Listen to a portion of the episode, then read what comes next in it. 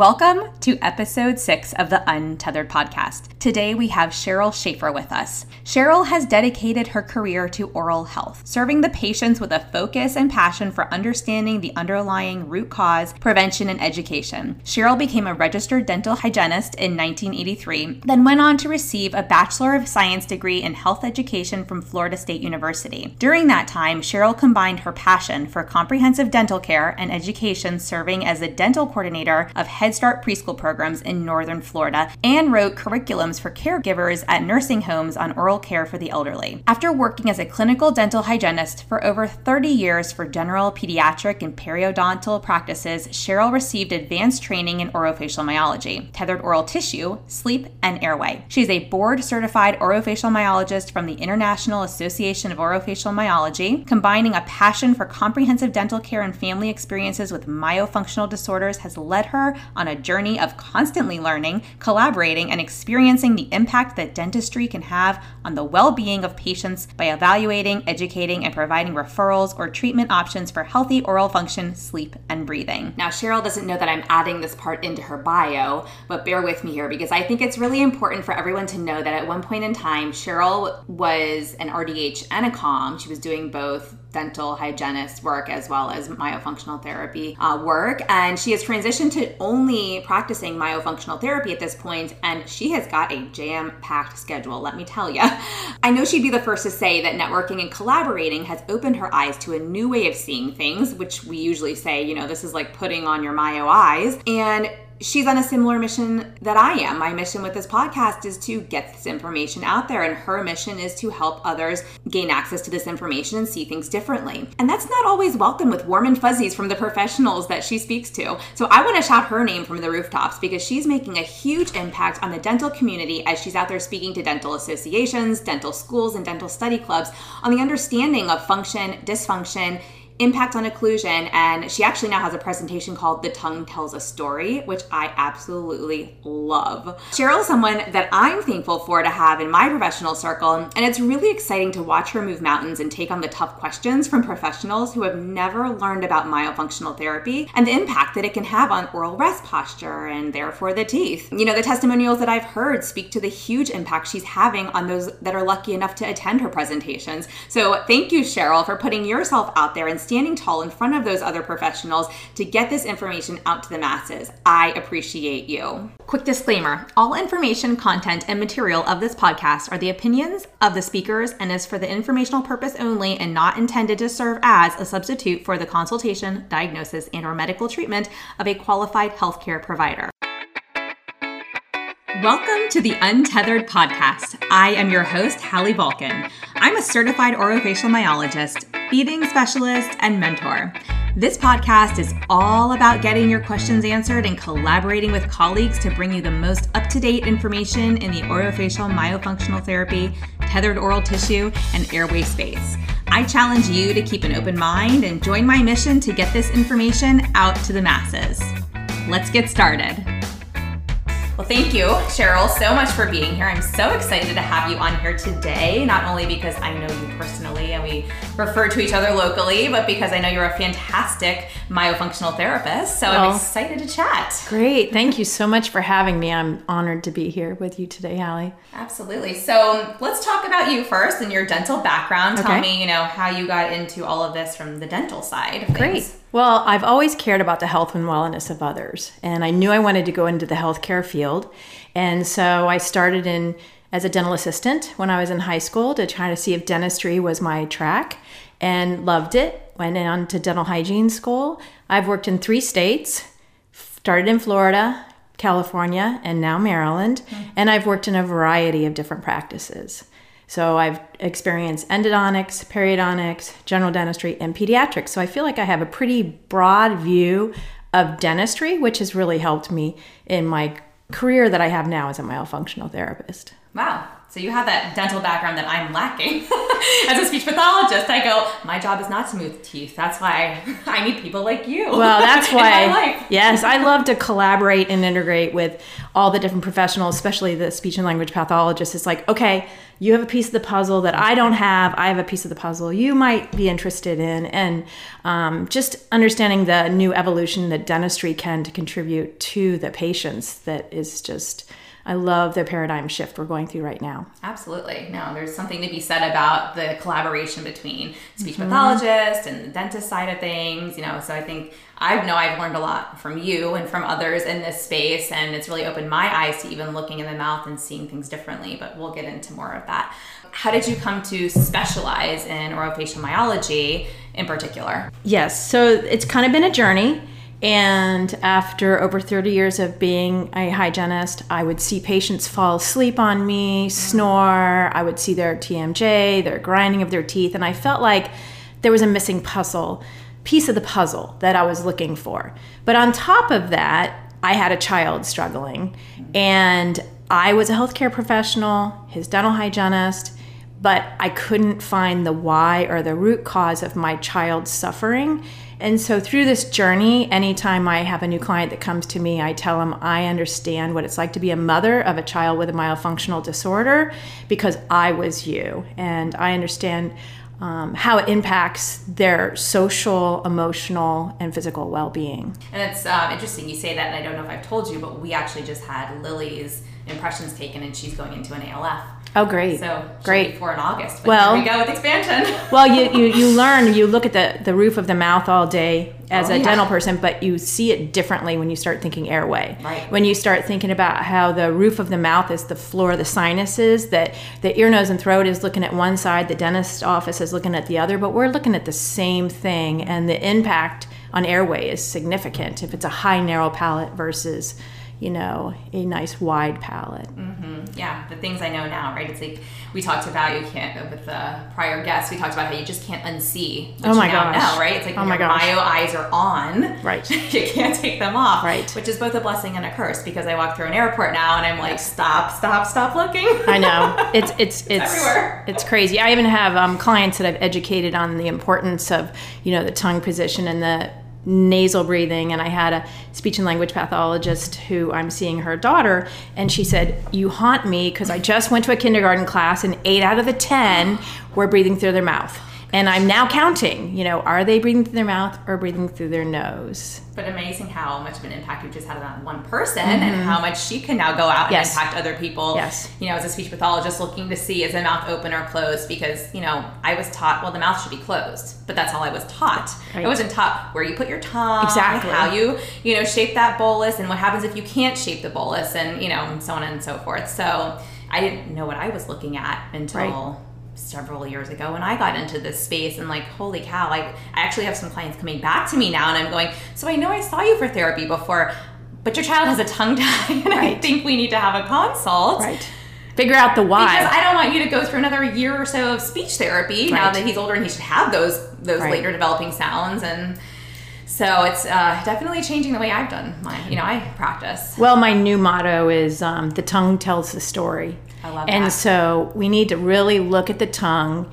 and find out where is it living in the mouth? Is it living on the roof or is it living on the floor? And why? Is it to let the air go by if they're a mouth breather, or is it because they're, mm-hmm. you know, tongue tied and they physically cannot? My son, um, you know, I know I've told you my son's story, but he, we had trouble in the beginning with early feeding, mm-hmm. and then he had chronic ear infections. As soon as his teeth came in, he was grinding his teeth. And he was only three and, and they tell you grinding your teeth is from stress and i'm thinking he's three. Why, why would my stressed? child have stress? Yeah. but in dentistry you're taught they're grinding your teeth it's from stress the solution is a night guard. He started snoring and with the chronic ear infections he had he was on antibiotics or tubes in his ears for the first three years of his life and he had large tonsils and he was snoring. And i said well what about the tonsils? And i was always told he'll grow into them. And the journey continues but the after he turned four it wasn't cute anymore when he couldn't have his r sound. Mm-hmm. and he started in speech in first grade continued through speech until we moved to maryland where he didn't qualify because it didn't interrupt with his academics. mm-hmm but he was in speech for years and years and years, and he didn't have his R sound. Bless his heart, I named him Rick. Of course, right? so he was wick or lick. But the hard part was he started getting bullied. Aw. And in middle school, he kind of socially, you know, kind of sat back. He felt isolated because he couldn't say his own name. I finally, as his dental hygienist and his mother, I said, okay, that silly little frenulum underneath his tongue, just get rid of it. It's not a big procedure, but it's interfering with his life. Mm-hmm. So he said his name for his first time going into high school. Wow. So we had the frenectomy done between eighth and ninth grade and worked with a speech pathologist that could help him relearn the muscle patterns mm-hmm. and using his tongue, lifting the back of his tongue, and he could say his name. The awesome thing is he was able to be free, to be able to be the person he could be. Mm-hmm. He tried out for the high school play in 10th grade and he got the lead. Wow. So In- going from not being able to say ours or his name to getting the high school lead in a play Yes. after he released his tongue. I'm, like getting, I'm getting chills. Like these stories it's just just, well, that's why I care so much Yeah. about this career it comes path. through, your passion comes through you. You can tell. because I want to find the why. Mm-hmm. So in 10th grade, he tried out for the high school play and got the lead in Our Miss Brooks. Aw. And so his the speech pathologist that worked with him came to all the plays, and he even, as you know, because I gave you a copy, wrote his college essay on his experience Mm-hmm. and um, the impact it made to be able to use his tongue effectively, to be able to get his tongue on the roof of the mouth. He's now nasal breathing and can speak clearly, so it's not interfering with his life. Mm-hmm. Well, and you can see, I mean, to write a college essay on your experience with not being able to say your R's, which to some people just sounds like a speech problem, but mm-hmm. clearly it impacted him on every aspect of his life. Mm-hmm. And that's also why, having worked in the schools for a couple years, and I was actually working with the preschoolers, but I said, I will never work with the older kids because the schools tell you you can't mm-hmm. treat R. And you can't, treat, you know, I don't want to be told I can't treat something that I know is educationally impacting a child Right. because if you're social, if there's a social component, and this is, I know, like my fellow speech pathologists will all resonate with this, but we, we fight for and we try to advocate for these kids because if Yes. you can't speak clearly and you're alienated because of that or Yes. you're bullied because of that, there is 100% a social impact, which 100% impacts you educationally. Well, these ab- kids don't want to go to school sometimes. I mean, Right. it's sad and it's. Well, know, it affects your career path because Yeah. Mm. he's a mathematical person, and his first uh, internship in college, he did the mathematical work, and then at the end, they had him all stand up and do a presentation Wow. of what they learned and what they did. And the top corporate of the company came and listened to the presentations to see which of the interns had great mathematical skills, but also speech and presentation skills. And he got the job, but without that frenectomy, I don't think he would have gotten the mm-hmm. job. And it would have changed the course of his life.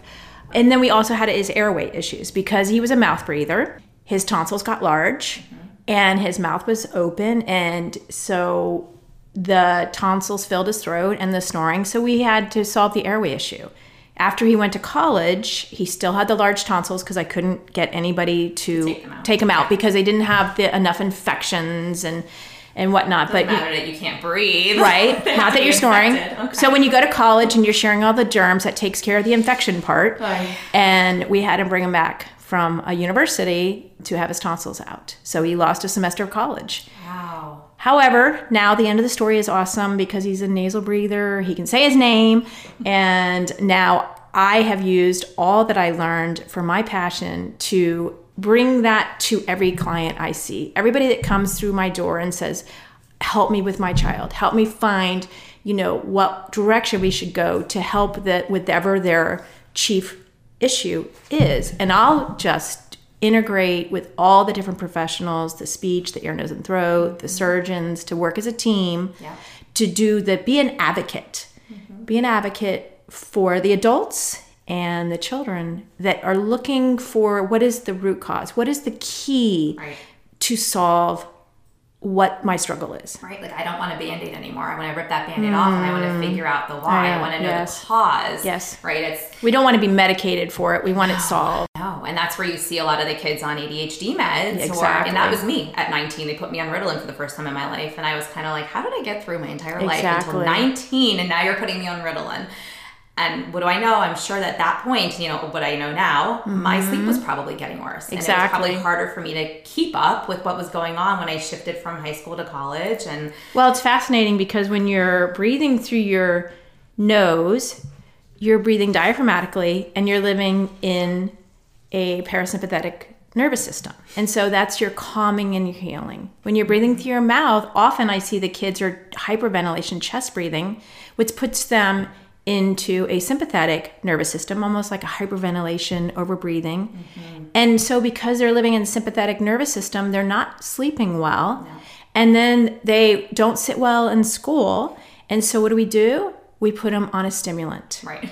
And I feel that we should really be addressing, you know, let's get them to soft, slow, diaphragmatic nasal breathing. Find out why. Is it a habit or is it a functional reason that they're not breathing? And we want to address that with the ear, nose, and throat doctors, with their allergist, their pediatrician, and kind of get to the why. I had another client um, that came to me, and the orthodontist lovingly um, put a habit appliance in her mouth to block the tongue. She had a six millimeter open bite. And but the tongue was learning to get out and around that appliance Oh, yeah. and still was coming out. So the orthodontist was frustrated, so she sent her to me.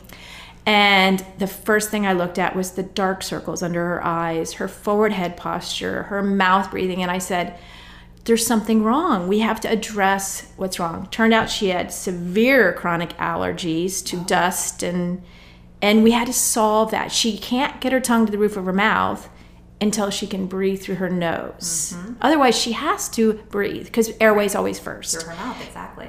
The appliance ended up getting broken down her throat, had to be cut off because the tongue is so strong, oh, and oh and she had to breathe. Yeah. But she ended up doing great. So It's amazing to me how, you know, ENTs, you think they're like our airway specialists, and then I just, I run into it, and it's been hard to even find people in our area who are, I always say, airway centric ENTs, but who mm-hmm. get what we're looking at from the perspective that we're looking at it. So if I send a child to you because I know they can't breathe through their nose right now, or I'm concerned they can't breathe through their nose, it's not fair for me to put them into therapy or to, Right. you know, until I know that they can truly breathe through their nose. So we, like you said, we want to rule out allergies, like with Mm-hmm. your your patient. We want to rule out, you know, enlarged tonsils and adenoids and things that could be blocking the airway. deviated Deviated all septum, that. Mm-hmm. Yeah, yeah. So I mean, and I mean, I have a deviated septum. I'm going through adult expansion. I'm, Right.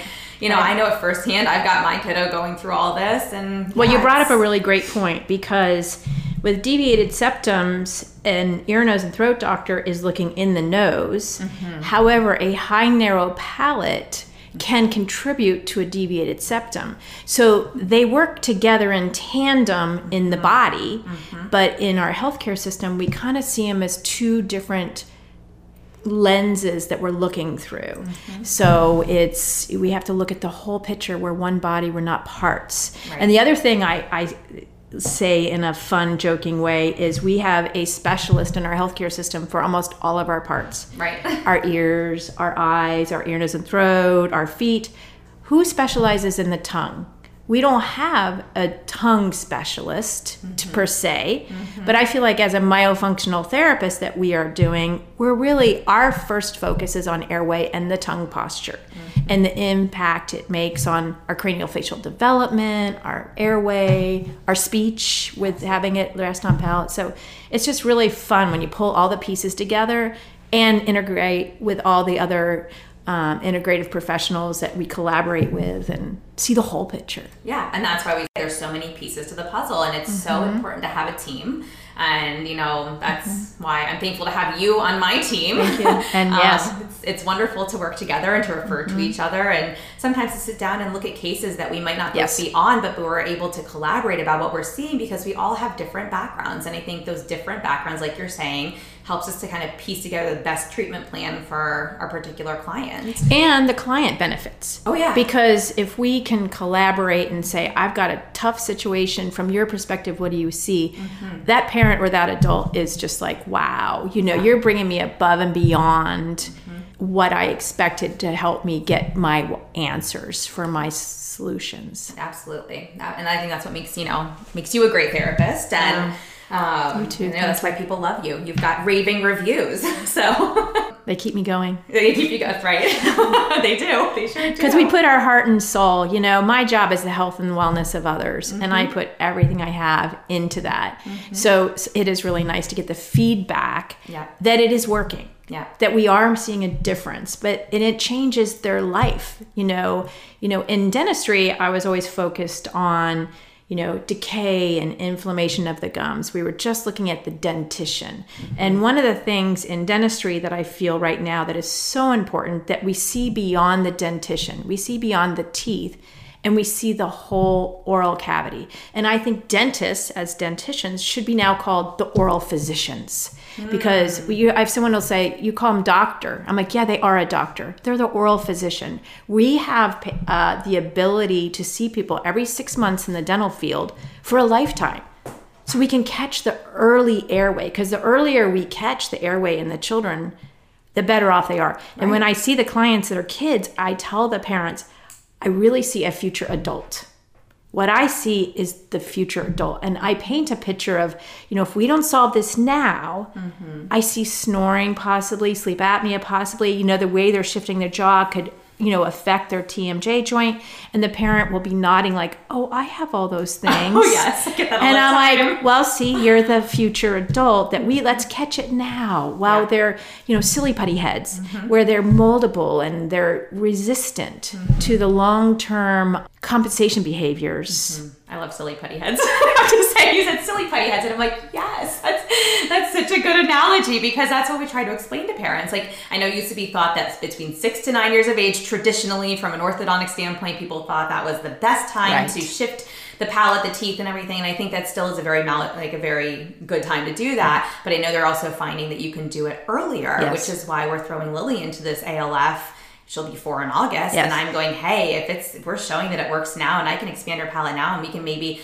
you know, she does nasal breathe, thankfully, so we haven't taken out those tonsils. She's not chronically severely ill, but she catches colds all the time.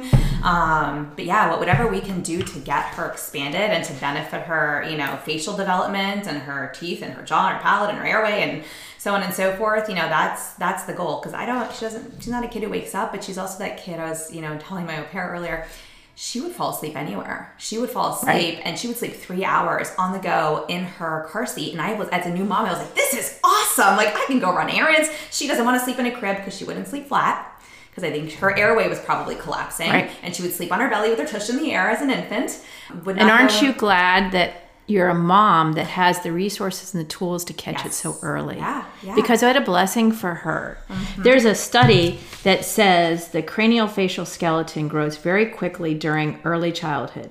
It is this skeleton that will support the upper airway. By four years of age, 60%, by four, by four. 60% of the adult face is built. Wow. By 12, just before the onset of puberty, 90% will be developed.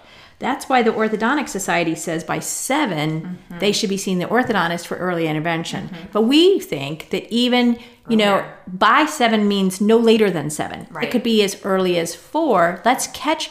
Not only do they need appliances, they might even need direction. Mm-hmm. Like, is the pacifier or the sippy cup or mm-hmm. their habits interfering with their development? Yeah. So we can train them, you know, at that age. Breathe through your nose, keep your tongue on the roof of your mouth the you know the saying that we always have is um, we want the tongue up, lips closed, breathe through your nose, and just tell them in dentistry, in speech, and medical, tongue up, lips closed, breathe through your nose from an early age, and set those um, habits, those mm-hmm. oral habits early. Mm-hmm. While they're young. Yeah, and it's You're, totally possible because I, I joke like with my own Lily can do the best suction and she can hold a suction mm-hmm. cave in her mouth for two minutes and right. she'll go around showing people like look what i can do and like you know you're the daughter of a myofunctional right. therapist when you show people your suction right like you suction for right. fun right. and then mia would at two months of age i actually traveled and presented at a conference and she came with me because she was a two month old and we were nursing and she would click her tongue in imitation at 2 mm-hmm. months of age i would go and she would click back and everyone was like no but that's no the things that we can teach mothers yeah. early yes. because a lot of the times the kids that come to me at all ages, even adults. Mm-hmm. Who are just leaving their tongue on the floor of their mouth, mouth breathing, not using it for chewing, speaking. So I have teach them, of course, the suction, the clicks, the moving their tongue without their jaw. And I always ask them, what are you learning? What are you feeling different? How's this going? Right. Let's remember where you were, where you're going. And I had the cutest line from a 12 year old. And I said, What's different now than when you started with me? And she said, my tongue doesn't feel like a giant marshmallow in my mouth anymore you know and it was just huge for her yeah. that she could um, start using her tongue and one of the first lessons i give in the first couple weeks is that when their tongue is just flat and their bottom of their mouth they're not using the muscles they don't la- bring it up like a taco shape mm-hmm. and everybody in school knows who can do a taco yeah. so when i teach the kids you can get a taco no no no i was told it's genetic Yes, I will teach you the taco. And when they learn their taco, you would think that was the best day of their life when they can come into the office, into the appointment, and show me their new skill mm-hmm. of forming a taco. But it's a big deal. Yeah. And they're so excited about oh, it. Oh, yeah. Well, and myofunctional therapy can be totally fun. Oh, I my mean, gosh. A blast. people are like, oh, like the parents sit there and they're like, this is really hard. I can't do this. And I'm like, well, you know, we're not talking about you right now. We'll get there. and sometimes they don't need to do the myofunctional therapy, but I always explain you know, some of you might need it, some of you might not. Don't worry about it. The whole purpose of us teaching your child this, right, is so that they can learn to do the things and build up the muscles they need in order to keep their tongue where it needs to exist in their mouth. Exactly. And you know, but the kids they think it's fun, and we do right. we make it fun. You know, we introduce water and little spray oh bottles, and they think that like the day that I introduce the spray bottles into therapy, they are beside themselves. And then I have parents who are like, "Well, I had to take it away because they were spraying everything all oh, over yeah, the whole house," or holding the button and making their lips strong, and then holding a water bottle with just their lips holding a button. Uh-huh. But that is why, um, so my company now is called Facial Function, mm-hmm. as you know. And the F U N in function, I changed the font in my logo. So it's, so it's Facial Function. Uh-huh. And um, for that very reason. And I always tell them, I want it to be fun. Yes. I want you to be engaged because if you aren't having a great time, if you aren't engaged in learning new muscle patterns, then then we have nothing right. because you've got to really understand that this is working. So I had a, you know, the teenagers are always the hardest. So she's 13 years old, and first of all, she doesn't think she has a tongue thrust. She doesn't oh. care where her tongue is because well, she's 13, right? right? but the orthodontist that refers to me, a lot of them, he will not put braces on these kids until after I say that their tongue is not going to interfere with the success of the orthodontics and the relapse. So she's only with me so that she can get her braces. Her goal is braces. So the third session, she said, I don't think I'm going to do this anymore. I do not have time to do these exercises. You know, we're talking five minutes, three times a day, and she's homeschooled. and I said, okay, great. If you're not committed to this, we are going to stop. But for the three sessions we have, we're going to stop and review what have you learned since when I met you to now so that you can at least be proud of yourself. And I said, look in a mirror. And I said, okay, when you started with me, you know, you weren't breathing through your nose, you were using your mouth. What are you doing now? I'm breathing through my nose. That's great. Let's celebrate. Your tongue wasn't living on the roof of your mouth. Where is it living? It's on the roof of my mouth. That's great. Let's celebrate. And she was speaking with her tongue going between her teeth because her mouth was on the floor of her mouth. And I said, How's that going? She goes, It's getting so much easier to not speak with my tongue going between my teeth. I said, That's great.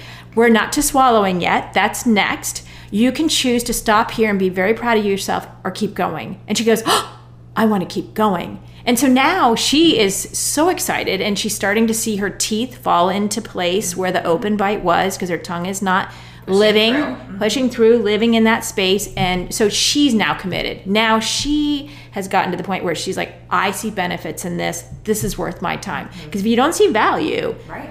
then it's that that's the big important thing we have to do is say, you know what? I'm a tool. Mm-hmm. I'm a tool you can use for what you want. I have a value. And if you recognize it and you want to do my program, that's great. But you know, my my daughter who's a nurse always says you can only help those that are looking to be helped. Right.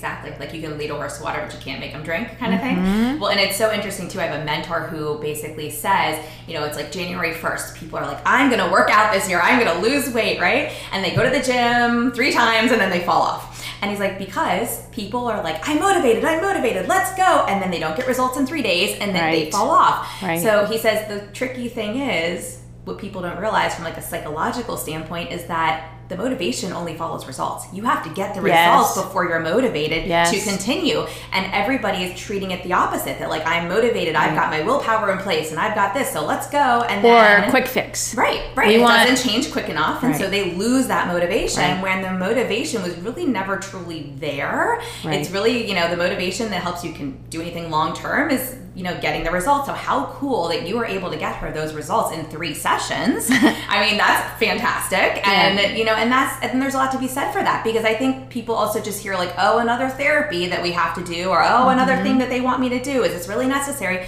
Well, yes, it is really necessary. And if you're compliant, it can move rather quickly, depending on the case and how many things need to be addressed. But with a teenager, I always say my teens, when they're committed, they move through pretty quickly. Very- yes. Because they're in charge of their own self Well, and they're mm-hmm. cognitively, you know, they're older, they get what we're Right. asking. So I just find that they, you know, they can be done in two months, four months, Yes. six months. I mean, Right. whereas my four year olds, my five year olds, Right. they take six months to a year sometimes Sure. because they're younger and it's just harder to do some of these things. But it is a lifetime journey. Yes, and we're absolutely. we're changing these for a lifetime. So what done can mean okay, you've you've been able to master this, but it doesn't mean it's in your habituation. Mm-hmm. Right. We have So we have to stay and make sure it stays a habit, or if it relapses, and and you always kind of come from it with what is your motivation? What brought you to my door? And then I can integrate other things, and you always kind of come up with the why. So in myofunctional therapy, the three things that you- I look at primarily is airway, and then oral habits, thumb habits, you know, um, tongue sucking habits. I didn't know that was a thing. I have quite a few clients that suck their tongue, even adults. And then restricted frenulum. So, what is keeping the tongue on the floor of the mouth, basically? You know, so. doing, yeah. And then you find out how do they integrate together. Um, fun story is I had a girl, she was 11 years old, that came to me and she's sucking her thumb. And I always kind of come up with the why. So I ask the mother, you know, tell me the story about her airway. You're breathing through your mouth. Why are you breathing through your mouth? What what is her history with her airway? And the mother's like, she's here for her thumb. Why do you keep bringing up her airway? My focus is the thumb. And so I was kept digging and I said, guys, I got to figure out what her compensation is. Why does she need that thumb? And turns out they were she was raised in South Africa in a mining town. The dad was um, in finance for the mining town. The air was so polluted in this mining town, they called it smelting, hmm. that all the children in the town in South Africa, in this mining town, were living on antibiotics or were told to have their, ton- their tonsils out. So I and I looked at her tonsils. Her tonsils filled her throat, and the mother chose not to have her tonsils out. Though at that time, zero to four, she was living on antibiotics. I looked at the little girl and I said, "I'm so proud of you. I'm so proud of you. You figured out a tool to be able to open up your airway so that you could breathe." And she looked at me and she said, You're not calling me a baby and criticizing me for sucking my thumb. Mm-hmm. You're proud of me that I knew I had to breathe and figure out a solution while I was being raised in this mining Chills, I'm town. Getting chills again. I like these And- stories. So she just, I said, you know what? I'm going to empower you how to stop. You use this as a tool. You don't need it anymore. You know, of course, we had to address the large tonsils, but we had to pull it together. And she was, she stopped sucking her thumb right away because I gave her the tools of yes, you got to get your tongue to the roof of your mouth because your tongue desires to be up there. The roof of your mouth calls it. You can replace it with your thumb, but you got to come up with the why. And I empowered her to know you're the one in charge of your body you're the only one that can tell your tongue where to go or breathe how do i breathe how old was she? she was 11 11. and she was so proud of And you're probably the first person in her entire life who said, didn't say, take your thumb out of your mouth. You're not a Mm-hmm. Baby. Exactly. We don't put our fingers in our mouth. Da. I mean, and that's another thing I'm always telling parents, like, stop harping. Yes. that like from the second that we do an intake call to the second I see your child, you are not allowed to say one more word about their feeding, about their Right. thumb sucking, whatever the issue. Unless it's be. positive. Right. You can you can, you know, cheer them on, you can say nice things, but do not like no more negativity. You're not Right. and, and every I'm like, because I really want the child to come in and be hopeful too, that we might be able to help them when we start talking about why they're sitting in front of me. And when they're older, they're kind of like, oh, here we go again, like another Exactly. person who's going to tell me not to do this. Exactly. And so you probably were like the best person she'd ever met. well the the, the a relation face in her life. the relationship the Yeah. trust you have to build it with trust 100%. and that they know that you have their back Mm-hmm. And you're not going to do the blame and shame game. No. Because there's help anybody. no, if anything, it, retreats hurts. them back. Oh yeah. Um, Yeah. So it's really cool. And that's why, like with my habit elimination, I like to get their buy-in. I always tell the parents, I'm like, day one when we start this, it, they got to think it's their idea. They've got to tell me they're on board, but not because I told them they're on board or you told them they're on board. Or it doesn't work. They have to tell me they're on board, and they have to think it's their idea. Or it's not going to work, Right. And you're not allowed. And like, and I don't worry. I always tell the parents, "Don't worry. I will tell you what you can say and what you can't say during the course of this Right. program." Because if I don't do that, you know, they're going to throw the child right back into old habits. So, Right. You know, and the comfort item. Yes, You know, yes. Mm-hmm. they, they almost always there's a comfort item associated. I call it peanut butter and jelly. You know, they go together. As soon as you get out the comfort item, the thumb or finger is coming with it. So Mm-hmm. you have to come up with strategies. Okay, you get to choose how do you have the comfort item in a different place Mm-hmm. than over by your cheek where you rub it. And you have to make it their idea. They have to be part of the plan. Yes, absolutely, absolutely. It's so Very fun. cool. I'm so blessed to um, just be able to help steer these clients towards their goals. I'm just, I just love it. I love every day of it. This is amazing. Um, we've covered so much today. I think we've talked about like the cause and solutions and prevention and you know um, even the times to where we should really start catching these kids and working with them. Yes. And so, um, is there anything else that we didn't cover that you want to add or? Just the importance of the dental office. I want everybody to really start thinking of their dental visits not just to look for decay, but to also, the dentist can be your partner to look at your airway, to look at how you're breathing, to look at the roof of your mouth and your palate shape, catch things early. But I really love how dentistry is now combining with medical, with ear, nose, and throat, and how important it was. Um, Edward Angle, who um, everybody knows as class one, two, three, the Angle classifications, in the early 1900s, in 1907, he wrote about the malocclusion of teeth in which he wrote every malocclusion has a myofunctional cause. so myofunctional therapy is not new. It's Yeah. been around for over a hundred years. And I think that the resurgence of myofunctional therapy is due to dentistry because it affects where their teeth come in and it affects the retention of their orthodontics.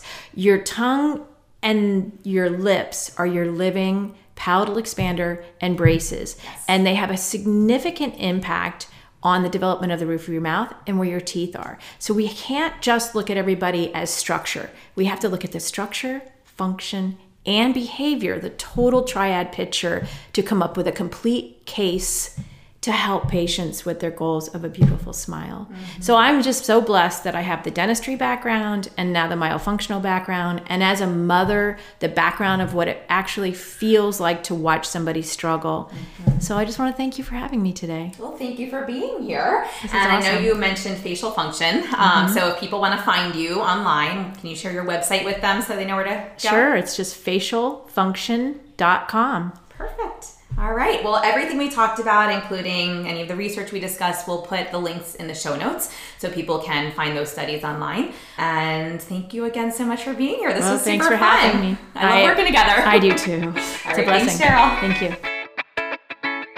Thanks for listening to this podcast. If you want to hear more of these Myo Tots airway and feeding related episodes, be sure to leave a review on Apple Podcasts or pledge a small amount on patreon.com forward slash the untethered podcast. If you found value, others you know in this space will too. So be sure to share this episode on your social media platforms and join us over on Facebook on my Facebook page at Hallie Bulkin Biz, on Instagram at, at Hallie Bulkin, and you can head over to untetheredpodcast.com to grab a copy of the show notes where you can also subscribe to be kept up to date on the latest podcast episodes. Big shout out to Dana McKay, podcaster extraordinaire, for editing and helping me keep this podcast alive.